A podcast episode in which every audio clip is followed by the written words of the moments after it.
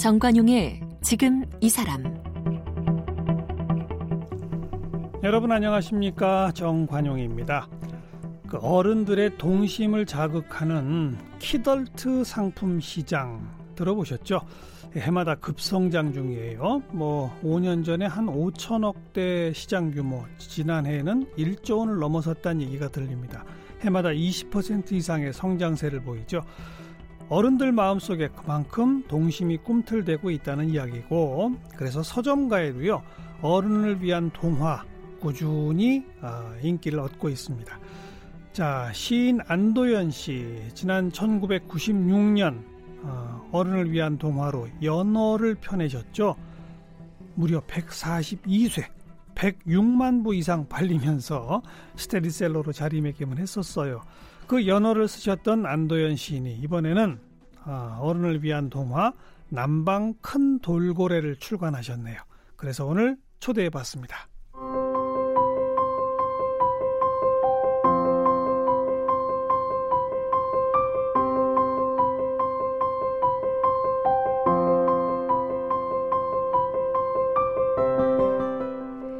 안도연 작가는 1961년 경북 예천에서 태어났습니다. 1981년에 대구 매일신문 신춘문예에 시 낙동 강의, 1984년에는 동아일보 신춘문예에서 시 서울로 가는 전봉준이 당선되면서 등단했습니다. 1996년 시와 시학에서 젊은 시인상을 수상했고, 1998년 소월 시 문학상을, 2007년에는 윤동주 문학상을, 2009년에는 백석 문학상을 받았습니다. 우석대학교 문예창작과 교수를 거쳐 현재 단국대학교 문예창작과 교수로 재직 중입니다. 1996년 출간한 어른을 위한 동화 연어는 국내 독자들은 물론 15개국 언어로 출간되면서 해외에서도 사랑받고 있습니다. 첫 시집인 서울로 가는 전봉준을 비롯해 모닥불, 그대에게 가고 싶다, 외롭고 높고 쓸쓸한, 그리운 여우, 아무것도 아닌 것에 대하여, 바닷가 우체국, 너에게 가려고 강을 만들었다, 간절하게, 참 철없이, 관계, 짜장면, 나무 잎사귀 뒤쪽 마을, 기러기는 차갑다, 사람 등 여러 권의 시집과 산문집을 출간했습니다. 네, 어른을 위한 동화 남방 큰 돌고래 펴내신 시인 안도현 씨 나오셨습니다. 어서 오십시오. 예, 안녕하세요. 예. 네, 어른을 위한 동화가 연어가 처음이었고, 예, 96년이죠? 벌써 23년 그러니까요. 전이네요. 예. 그 사이에 또 있었죠? 예, 연어를 쓰고 나서 그 연어에 대한 또 어른을 위한 동화에 대한 호응이 좀 있어서 짜장면, 관계 이런 한 서너 권 책들을 그간에 썼었죠. 그렇죠. 예. 그런데 한동안 없었어요. 그리고 한때 그 어른을 위한 동화라는 그 어떤 장르, 그 형식이 출판사나 서점가에서 굉장히 좀 인기를 끌었었는데, 90년대 말 2000년대 초에 그렇죠. 네. 그 무렵에 IMF 겪고 예, 막 이럴 때예요. 그렇습니다. 그 사람들이 다 힘들고 할 때 어떤 원초적인 동심이 뭔가, 어른들이 이런 걸 생각할 때 좀 많이 나갔던 것 같아요. 그러다가 좀 뜸했었죠. 한동안 안 쓰셨는데, 예, 요즘 또 어른을 위한 동화들이 많아진답니다. 아, 저도 서점에 가보니까 최근에 몇 권 나온 걸 봤습니다. 그만큼 또 예, 요즘 어른들이 힘들어지고 있나? 사는 게 힘들어서 그런지도 모르겠습니다. 예. 연어가 참 많은 사랑을 받고 세계 여러 나라로 번역도 되고 했었는데, 요번에 펴내신 건 이제 연어가 아니라 돌고래예요. 예. 훨씬 큰 생선으로 바뀌었네요. 무지무지하게 커졌죠. 돌고래를 생선이라고 하면 안 되죠. 그렇죠. 포유류니까요. 예. 남방 큰 돌고래? 이게 뭡니까? 이 남방 큰 돌고래라는 책도 역시 어른을 위한 동화인데요. 이 남방 큰 돌고래는 그 우리나라 그 제주 연안에서 그 살고 있는 돌고래 이름입니다. 예. 예. 이 남방 큰 돌고래라는 이름이 그 붙은 게 10년이 채 되지 않습니다. 2011년인가요? 연애 그 고래를 연구하는 김현우 박사라는 분이 처음으로 명명을 했고, 그래서 제주 근방에 고래가 돌고래가 있다 이건 아는데 이게 남방 큰 돌고래다 네. 이렇게 아는 분들은 아직도 많지 않더라고요. 네, 네. 왜 그 수족관에서 돌고래 쇼 하다가 방사된 맞습니다. 제돌이?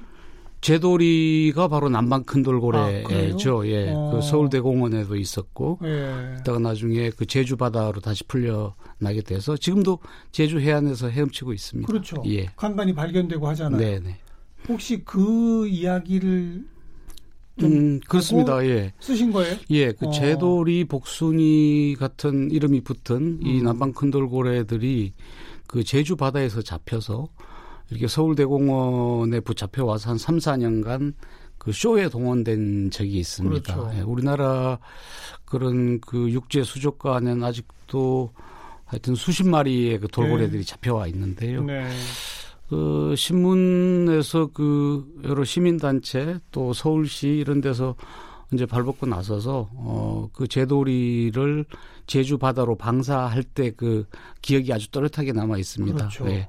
그 육지에서 그 생활하던 제돌이가 자기 고향인 바다로 과연 돌아갈 수 있을 건지 뭐 그때부터 이제 관심을 가지고 조금씩 자료를 모아서 이번 글을 쓰게 됐습니다. 네.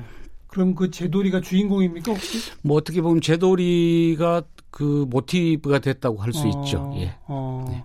그러면 이 소설에 등장하는 그 주인공도 잡혀서 돌고래 쇼하다가 석방됩니까? 예, 그렇습니다. 그러니까 똑같은 스토리가 예, 제돌이하고 비슷한 모델입니다. 저는 그 이 남방 큰 돌고래에서 채채라는 이름을 이제 붙였는데요. 채채. 예. 네.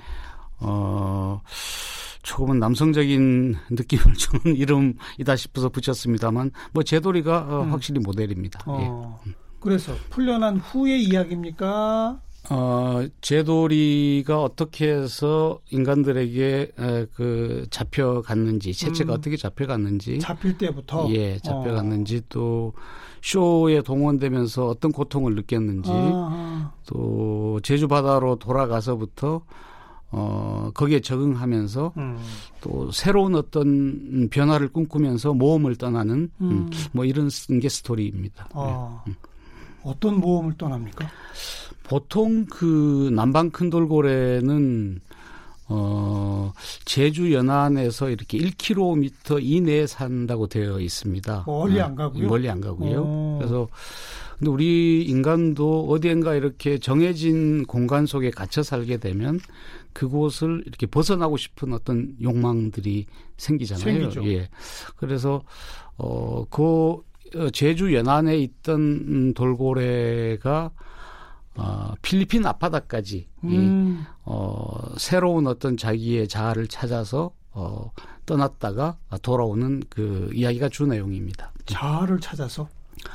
돌고래가 자아의식이 그렇게 강해요? 아니, 돌고래가 거의 인간과 비슷합니다. 그렇게 뭐, 머리가 좋다면서요? 머리가 아주 좋고요. 한 예를 들면 운동장 축구 건너편 축구 골대 쪽에 움직이는 해삼 한 마리의 꿈틀거림도 얘들은 금방 알아챌 수 있거든요. 해삼 한 마리의 예. 꿈틀거림을 예. 축구장 저쪽 골대에 이쪽 골대에서 그러니까 그런 것을 보면 오히려 그런 감지 능력은 감지 능력. 예, 인간보다 훨씬 뛰어나다고도 볼 수 있습니다. 예. 그렇죠.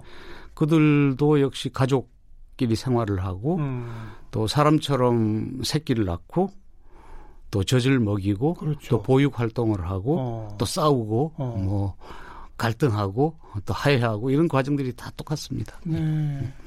자아를 찾아 필리핀 먼 바다까지 네. 갔다 오는 그 스토리. 예예. 그 이 책 출간하시면서 이런 글을 남기셨어요. 어떤 책보다 문장을 많이 살피고 삶의 통점이 어디인가를 고려했지요. 특히 문장을 많이 살핀 이유가 뭡니까? 이렇게 나이를 한 살, 두 살 이렇게 먹어가면서 말을 하고 글을 이렇게 쓰는 거, 문장을 쓰는 거에 대해서 어떤 책임감을 갈수록 많이 느끼게 되더라고요. 그래서 한 문장에서 한 문장으로 건너갈 때마다 점검하고 생각하지 않으면 뭔가 허점이 나중에 자꾸 네. 보이거든요. 네. 그래서 이번에 한 400매 가까운 글인데 이걸 쓰면서 문장 하나하나에 내가 책임을 져야 되겠다 이런 생각을 많이 했습니다. 삶의 통점이 어디인가를 고려했다는 건 또 뭡니까? 통점, 아픈 점이죠? 아픈 지점이죠. 우리가 살면서 그 아픔이라는 것을 잘 못 느끼고 살다가 어떤 상처를 받아서 아픔이 생기면 그게 바늘 끝처럼 작은 크기라고 할지라도 굉장히 아픔을 많이 느끼는 거거든요. 그래서 우리가 스쳐 지나가는 아픔들 또 망각했던 상처들 이런 것들을 이 이야기 속에 좀 담아봐야 되겠다. 그게 이제 저는 이제 삶의 통점이 어디 있는가를 찾아보겠다 이렇게 표현을 한 겁니다. 그러면 이 남방 큰 돌고래 포획돼서 쇼하다가 풀려나서 자아 찾는 여행을 하는 그 이야기를 통해 예. 어른들에게 그들의 삶에 어떤 점을 느끼게 하고자 했던 겁니다. 결국은 돌고래 이야기지만 사람의 이야기로 돌아오는 예. 거죠. 예. 우리는 살면서 아주 편안해지려고 하고 또 더 많은 것을 가지려고 하고 그래서 편안해지고 더 많은 것을 가지면 그게 이제 행복이라고 생각하고 사는데 예. 저는 그 남방 큰 돌고래를 통해서 과연 그럴까? 편안한 것만이 과연 행복일까? 뭐 이런 질문들을 좀 던지고 싶었습니다. 그래서 그래서 이 글을 읽는 분들이 뭐 조금이라도 어떤 반성적인 생각을 할 수 있다면 참 좋겠다 싶고요. 예. 그 얘기는 그 수족관에서 사육사들이 주는 먹이를 먹으며 사는 게 편안하다고 볼 수도 있지 않느냐 이런 문제의식도 있나요? 돌고래들한테는 아마 그게 없을 것 같습니다. 이 돌고래 구속 속박인데요. 그러면 남방 큰 돌고래의 경우는 바다에서 정상적으로 살아가면 평균 한 40년까지도 살 수 있습니다. 그런데 수족관에 갇혀 있으면 뭐 한 20년을 채 넘기기 힘들다 이런 말 들었습니다. 예.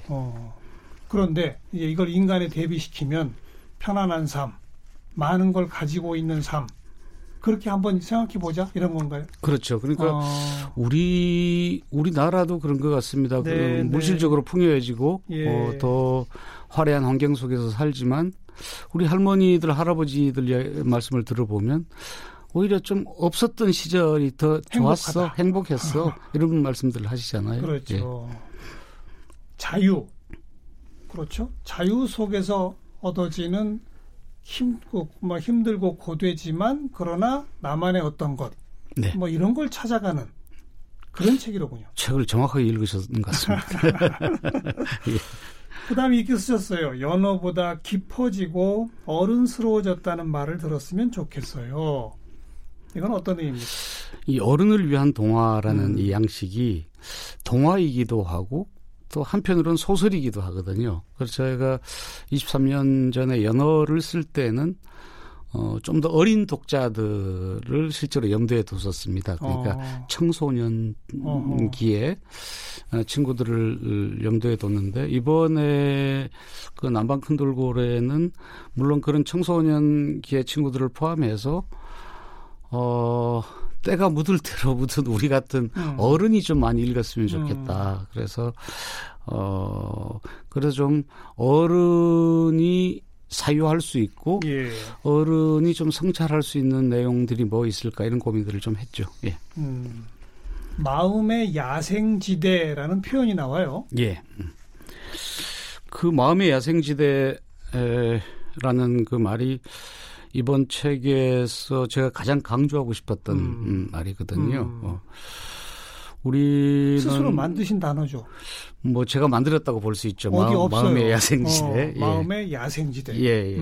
보통 우리 야생이라고 하면 이 문명이나 도시하고는 반대쪽에 있는 좀 와일드한 뭐 그런 것들을 이제 떠올리기 마련인데 우리가 누리고 있는 이 문명이라는 게 실은 야생을 훼손시키면서 만들어진 거잖아요. 그렇죠. 도시가 그렇고 뭐 포장된 도로가 그렇고 건물이 그렇고 그래서 우리 사람도 그 태어날 때는 정말 착하고 순진무구한 마음, 우리가 진실이라고 말하는 마음, 뭐 또 진정성이라고 말하는 그런 마음들이 있었는데 자꾸 성장을 하고 또 새로운 지식과 정보를 받아들이면서 그런 진실된 마음이 조금씩 훼손되는 것 같거든요. 그래서 저는 이제 그걸 이 책에서 마음의 야생지대를 잃어가는 게 아닌가. 그래서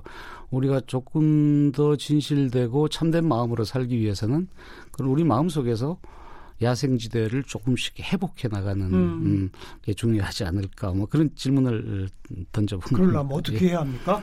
자기 마음의 야생지대. 욕심 좀 덜 부려야죠. 욕심을 덜 부리고. 욕심 덜 부리고.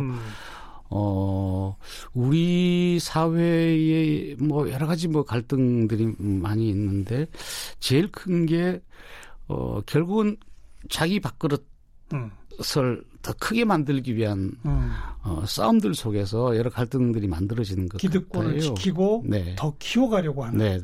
그래서 남을 위해서는 지갑이 별로 열리지 않는데 오로지 자기 지갑을 채우는 데만 골똘해 있는 게 요즘 우리들의 삶이 아닌가 싶기도 하고요.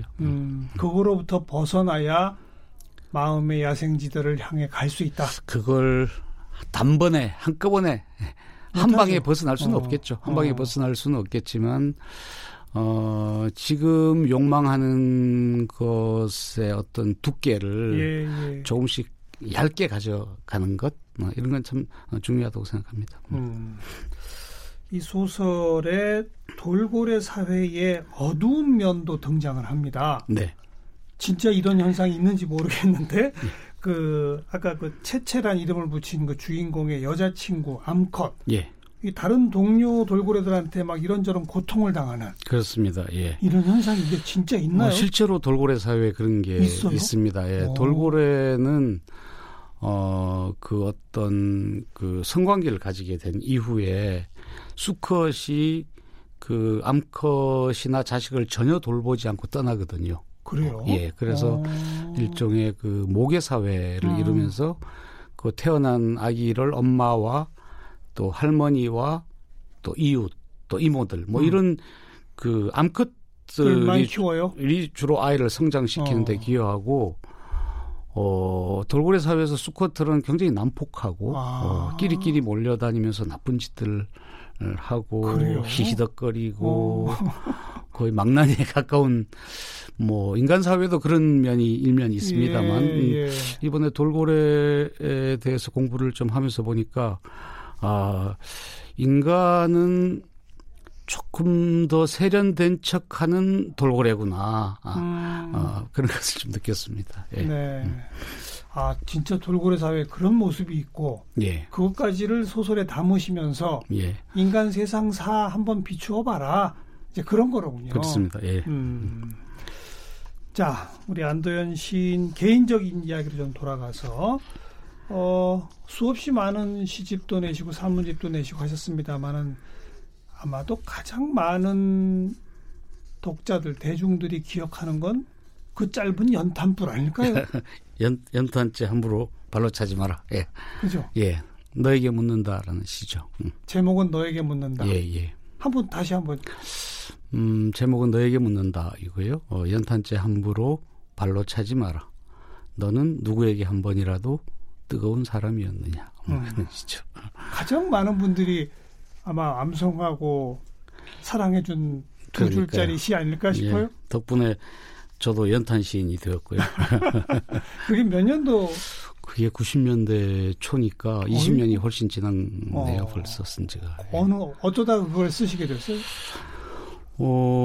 보통 그 사람들은 그 연탄을 주목하지 않죠. 연탄은 뭐 한때 우리의 겨울을 따뜻하게 보내게 해준 중요한 재료이긴 하지만 보통 시라고 하면 꽃이나 이렇게 풀잎이나 이슬에 주목을 하는데 그 연탄이 가진 그 속성, 그러니까 모든 것을 남을 위해서 주고 가는 속성을 발견하게 됐고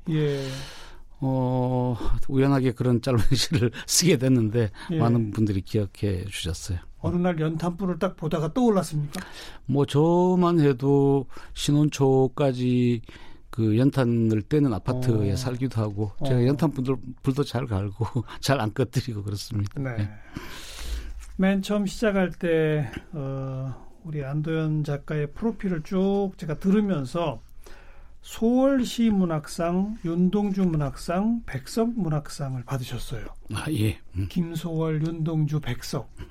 어찌 보면 우리 선배 시인들의 최고봉 3인방 아닐까 싶은데. 그죠? 뭐 그렇게 볼 수도 있겠네요. 그죠? 예. 그 가운데 뭐 백석 평전도 몇 년 전에 두툼한 연구소로 써내신 바가 있고 또 이 세 이 위대한 선배 시인들을 좀 이렇게 규정해 주신다면 백석은 어떤 시인, 뭐 윤동주는 어떤 시인 이렇게. 우리 현대문학 초기에 김소월은 그 우리의 전통적인 리듬을 그 시에 담기 시작한 시인이었고 시조 같은 그런 리듬까지도 그렇죠. 그렇죠? 좀 민요풍이죠. 예. 그리고 윤동주는 일제강점기 하에서 어떤 자기 정체성이 뭔가를 치열하게 묻던 그런 시인이었는데 네. 제 개인적으로는 이 김소월과 윤동주는 해방이 되면서 교과서에도 시가 실리고 또 많은 한국인들이 좋아하는 시인으로 그렇죠. 일찍이 자리를 잡았습니다만 백석의 경우는 1988년 이후에 우리가 합법적으로 그렇죠. 공개적으로 읽을 수가 있었습니다.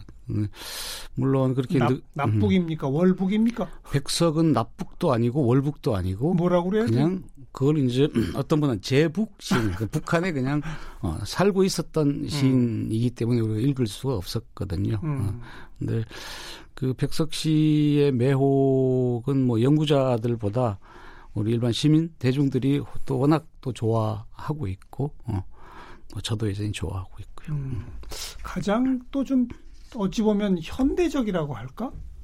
소월이나 윤동주보다도 그렇습니다. 백석 씨는 주로 그의 시가 발표된 게 1930년대 중반부터 1940년대 후반까지 시들이 이제 우리가 많이 접할 수 있는데요. 예.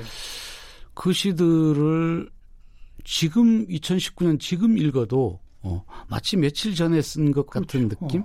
그런 묘한 느낌이 있는 게 백석입니다. 어떻게 그런 그 현대적 감각을 익히셨을까요? 그거는 백석은 그 자기 고향, 평안북도가 고향인데, 평안북도 정주가 고향인데요. 그 시를 발표할 때, 고향 그 방언, 사투리를 굉장히 시에 많이 썼습니다. 네. 그게 시집을 내고 나서, 일단의 평론가들한테 굉장히 촌스럽다, 이런 그 평가를 받기도 했는데, 그런데 그 촌스럽다는 평가가 지금 와서 보면 오히려 더 새롭게 느껴지는 측면이 있다는 겁니다. 그러니까, 백석이 아니면, 그 누가 평안북도 방언을 기록하고 또 시로 형상화하고 했을까 이런 생각도 들고요. 우리 안도현 시인도 조만간 고향으로 가실 거라는 얘기가 있어요. 예, 뭐 제가 지금 살고 있는 곳이 전라북도 전주인데요. 이 전라북도 지역에 20살 때 와서 지금은 40년 가까이 살았습니다. 원래 고향은? 고향은 제 고향 경상북도 예천이고요. 예. 경상북도 예천에서 예. 전라도 전주로. 그런 경우가 잘 없죠. 그러니까 와서 뭐 학교를 다니고 결혼을 하고 직장 생활을 하고 아이들을 낳고 뭐 그러다 보니까 청춘이 쓱 지나갔습니다. 그런데 다시 경북 예천으로 가신다? 예, 어머니가 아주 고향에 계시고 또 이 고향이라는 곳이 모든 일을 다 끝난 뒤에 가는 곳이 아니고 모든 일을 다 끝나기 전에도 갈 수 있는 곳이다. 뭐 이런 생각이 좀 있고요. 네. 그래서 그동안 바깥에서 배웠던 거 익혔던 거를 또 고향 사람들한테 조금씩 돌려줄 생각도 좀 있고요. 구체적으로 어떤 기획이신 글쎄요. 거예요? 뭐 지금 구상하고 있는 거는 그 제 고향이 예천이라는 곳인데 예천은 경상도 지역 중에서도 그렇게 뭐 두드러진 특징이 없는 곳으로 알려져 왔습니다. 네. 그래서 그 예천을 담는 잡지 개간지를 하나 만들어 볼 생각이 있고요. 또 제가 지금까지 쭉 몇십 년 동안 해온 게 시를 쓰고 읽는 일이어서 또 그 지역의 청소년들이나 이 시민들을 하고 시를 이야기하고 시를 쓰는 어떤 프로그램, 문학교실 같은 뭐 그런 것도 좀 조그만하게 해볼까 싶기도 하고요. 네. 아직 대학 정년 남으셨잖아요. 물론 아직 좀 남았습니다. 네. 학교 강의는 강의대로 하고 또 고향에 봉사할 시간은 봉사를 일주일을 반으로 나누면 그게 가능해지더라고요. 가능하죠. 예. 아직 정년 퇴임하기 전부터 고향에 내려가 고향 분들과 문화적 향기를 함께 나누는 그런 삶을 한번 일궈보고 싶다. 네. 멋집니다. 아이고, 고맙습니다. 잘 돼야 될 텐데요. 제가 평상시에 항상 강조하는 것 중에 하나예요. 심지어는 뭐 대기업이 있다가 좀 그만두신 분들도 굳이 눈높이 낮춰 다른 중소기업 갈라주지 말고 고향에 가서 고향에 조그만 사업들 하시는 분들한테 그냥 용돈만 받으시고 자문역 해주시면 얼마나 좋으냐. 그러니까요. 그런 얘기 하거든요. 예. 우리나라 지역은 그 공부 잘하고 머리 좋은 사람들이 다 서울로 빠져나가서 지역 자체가 젊은 사람이 없을 뿐만 아니라 머리를 쓸 수 있는 사람들도 많이 너무나 빠져 있습니다. 그래서 저는 특히 서울에서 일생을 살던 분들이 고향을 돌아보고 또 고향으로 발걸음을 옮긴다면 뭐 그런 식으로 지방 분권도 이루어지는 거 아니겠습니까? 삶도 행복할 거예요. 그렇게 사시면. 그리고 강남의 아파트를 소유하고 있다면 고향에 돌아가면 여러 채 집을 지을 수도 있을 겁니다. 우리 안도현 시인께서 예천에서 아주 멋지고 행복한 삶을 일구는 모습을 보여주셔야 많은 후배들이 따라할 것 같습니다. 제가 열심히 해보겠습니다. 네, 예. 남방 큰 돌고래 성인을 위한 동화 들고 오신 시인 안도현 씨 고맙습니다. 고맙습니다.